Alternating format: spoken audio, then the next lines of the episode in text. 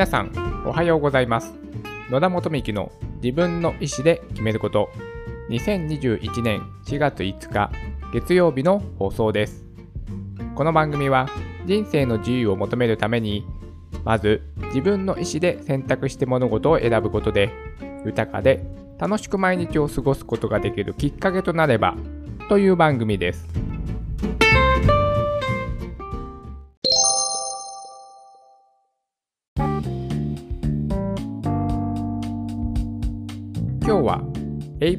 ドリーム夢を語る日にについてお話をしたいと思います。PR タイムさんがですね、始められた活動らしいんですけども、エイプリルフールって、あの、嘘をね、ついてもいいっていうね、日として今まで、まあ今、今もそうですけども、ね、4月の1日はそういう日になっておりましたが、この PR タイムズさんが4月1日は嘘をね、つく日ではなくて、夢をね、語る日にしようという活動をしているそうです。それで私は Voicy という音声メディアを毎日聞いているんですが、この Voicy もですね、その PR タイムズさんの活動に賛同をして、あの、 Voicy で活躍しているパーソナリティの方が4月1日に皆さんね、4月1日の放送の時に夢をね、語る話をしておりまして、で、それをね、聞いて、私はね、その活動を知ることになったんですけども、そのね、活動がね、なるほど、確かにとてもね、いい活動だなと思って、私もですね、ちょっと遅ればせながら、夢をね、語るお話をね、しようと思って、今日はこの収録をさせていただきたいと思います。それで私がね、毎日聞いているパーソナリティの方の一人にですね、社会派ブロガーのチキリンさんがいらっしゃるんですけども、そのね、チキリンさんがとてもね、いいお話をしていたので、あ、私もね、ちょっとそれ真似しようと思って、今日はね、そのことについてお話をしたいと思います。チキリンさんがですね、あの、2つの夢をね、ぜひ持ってくださいというね、お話をされていました。1つ目は、まあ、私たちがね、あの抱いている夢です。自分はね、将来こうなりたいとか、家族はこうなってほしいとか、子供にはこうなってほしいとか、自分自身にまつわる夢というのは、まあね、その子供から、子供の時から、いろいろね、語っていると思うんですけども、それとね、もう一つ提案として、社会がですね、どうなってほしいか、この世の中がどうなったら、まあ、自分は幸せだと思うのかとか、どういった世の中になると、まあ、なんでしょうね、世界が平和なのか、といった視点で、社会にね、対しての夢をね、持ってくださいというお話をしてたので、これはね、すごくいいお話だなと、はい。なんか、なかね、私、そういったね、発想が、なんかなかったので、夢ってね、やっぱりなんかね、自分自身にまつわることですよね、思っていたのは。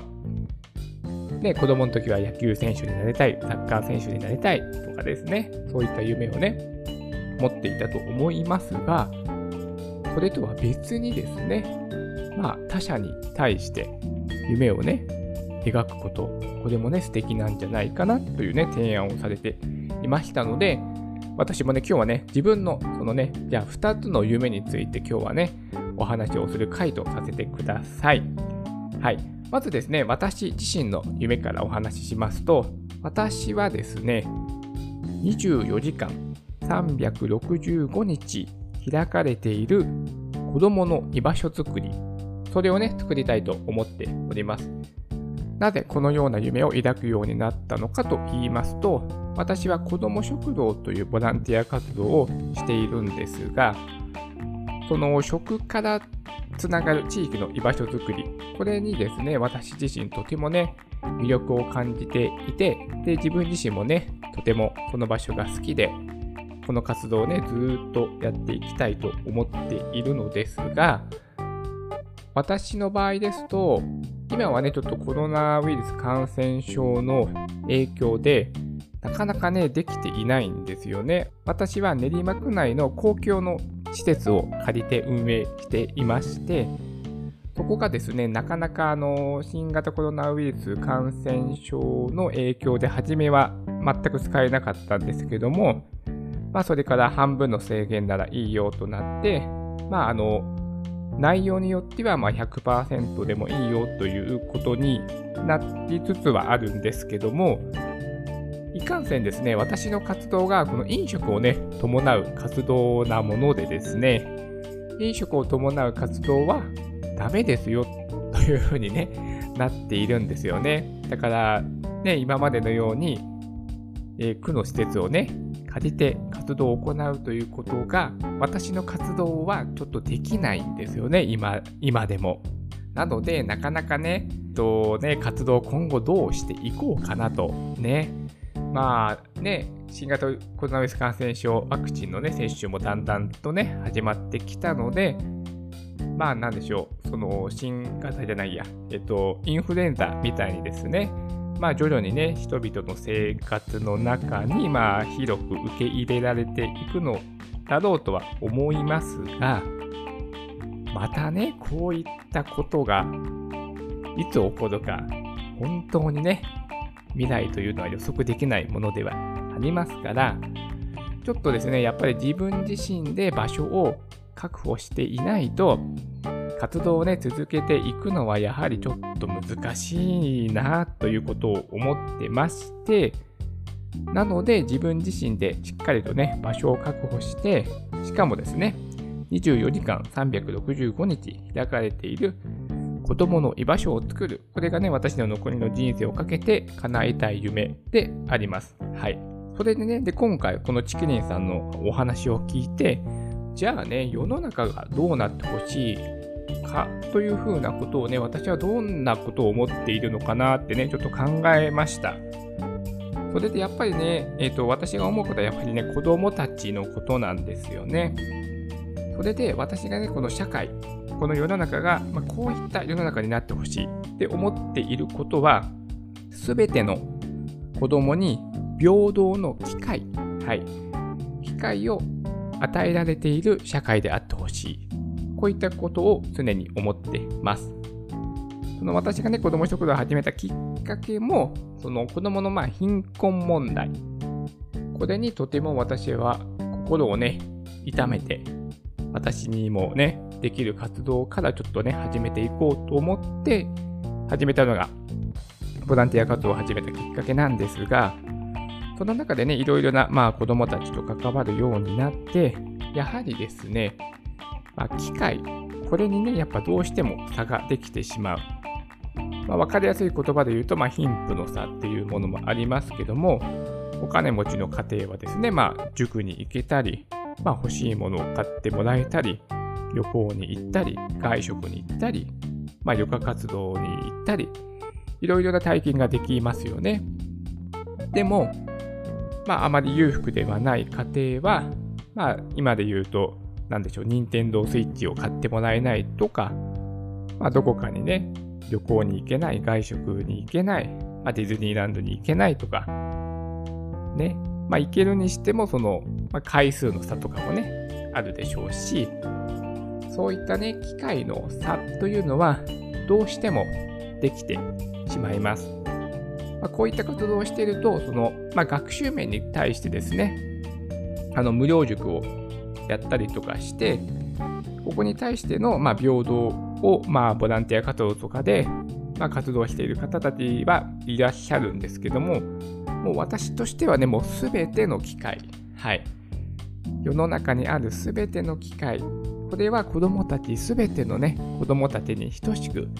与えられる世の中になってほしいというふうなことを、まあこれもね、ボランティア活動を自分でやったことによって、それにね、気づいたんですけども、本当にですね、こういった機会、ね、子供たちに、えー、ね、与えてあげたいというふうなことを思っております。これはもちろんね、日本のみならず、世界中のね、子供たちが対象となります。まあ、私はですね、本当にたまたま日本人として生まれたから、で、まあ別にその、なんでしょう、まあ、な、何不自由っていう言い方をすると、うんあれなんでしょうね、ちょっと語弊があるかもしれないですけども、別にあの、ね、本当困ってはいないんですよ。最低限の、最低限、普通の生活は遅れてますので、別に外食も行きますし、まあ、欲しいものもね、まあ、なんでしょうね、まあ、買えないこともない。うん。もちろんそんな高いものは買えないですけども、で、まあ、どっかにね、旅行に行ったり、まあ、遊びに行ったりすることはね、できているし、普通にね、安全に生活できているのは、やっぱこの日本にね、生まれたから、だと思うんですよ。で、これもですね、別に自分が日本人で生まれることをね、選択してきたわけじゃないですか。たまたま私の母が産んでくれた。ここの日本で、日本人として。だから、ラッキーだったわけなんですよね。自分の別に努力で今の生活を送れているわけではない。うん。でも、やはりこの世の中には、まあ、そういったね、まあ、格差というか、そういったものがどうしても、うん、存在してしまいますよね。まあ、国によってもその貧富の差がありますし、まあ、日本国内においても、まあ、どのような家庭に生まれるかによって、まあ、その後の人生にね、大きな影響をね、与える。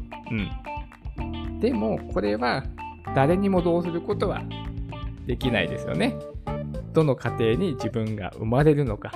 そんなことをね、選ぶことはできません。それはね、もちろん重々分かっておりますが、でも、社会の在り方として、